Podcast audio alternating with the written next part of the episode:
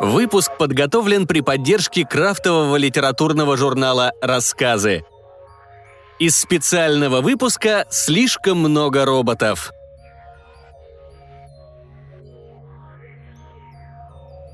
Борис Терехов. Кот Сёма.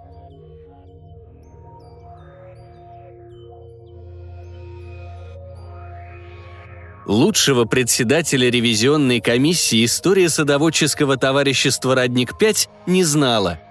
Мягкий и обходительный, но вместе с тем ответственный и честный. И это все о нем, о Семене Карловиче. За такие уникальные человеческие качества ему даже на последнем отчетно-выборном собрании садоводческого товарищества пересчитали ребра. Но, несмотря на добродетели Семена Карловича, Найти подходящую работу, должность председателя ревизионной комиссии в товариществе на общественных началах ему долго не удавалось. Помог счастливый случай. В районной газете он натолкнулся на объявление, что в Третьяковскую галерею срочно требуется солидный код приятной наружности. Поразмыслив, опустился на четвереньки и отправился в отдел кадров музея, благо музей был поблизости – Лучшей кандидатуры на данную вакансию не нашлось. Народ приносил котов хоть и натуральных, но все каких-то облезлых и неказистых. Так Семен Карлович и стал работать котом по кличке Сема в Третьяковской галерее. Только вот денег за свои труды он не получал, что, кстати, имело определенные плюсы – освобождало от уплаты налогов. Зато были чаевые, особенно щедрые, от иностранцев – им нравилось, как он изгибает спину, мяукает, трется об их ноги, порой и лижет, как правило, у молодых симпатичных женщин.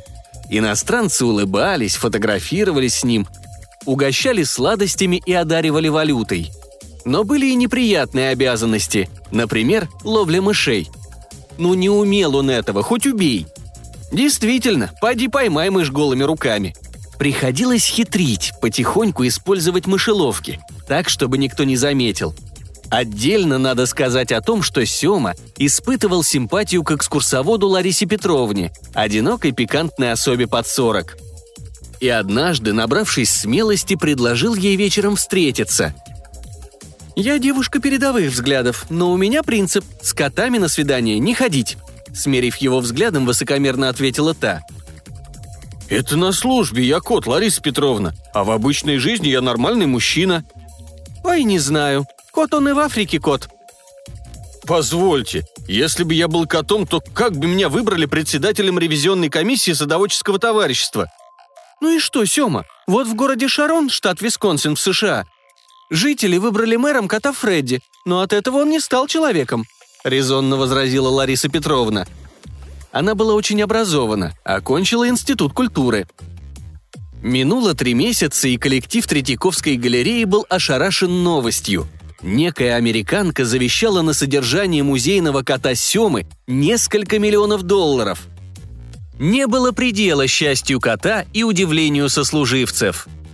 Он долго прикидывал, кто бы это мог быть. Откуда взялась эта благодетельница? Наконец, его осенило – Год назад он ошибся, приняв пожилую даму, недавно сделавшую пластическую операцию, за молоденькую девушку. Ну и полезал ее где-то. Черт, с кем не бывает. Это, видимо, произвело на даму неизгладимое впечатление и понудило написать на него завещание. На следующий день в перерыве между экскурсиями к нему подошла Лариса Петровна. «Я не сторонница служебных романов», но ради вас, Семен Карлович, готова сделать исключение», — сказала она. «Я согласна стать вашей кошечкой. Мяу». Сема всерьез задумался. С одной стороны, Лариса Петровна ему нравилась, но с другой стороны, на сегодня это было уже седьмое подобное предложение от знакомых и незнакомых женщин. Дилемма не для кошачьих мозгов. Чтобы скрыть свое замешательство, он поднял штанину и, опустившись на пол, принялся зубами ловить скачущую по ноге блоху.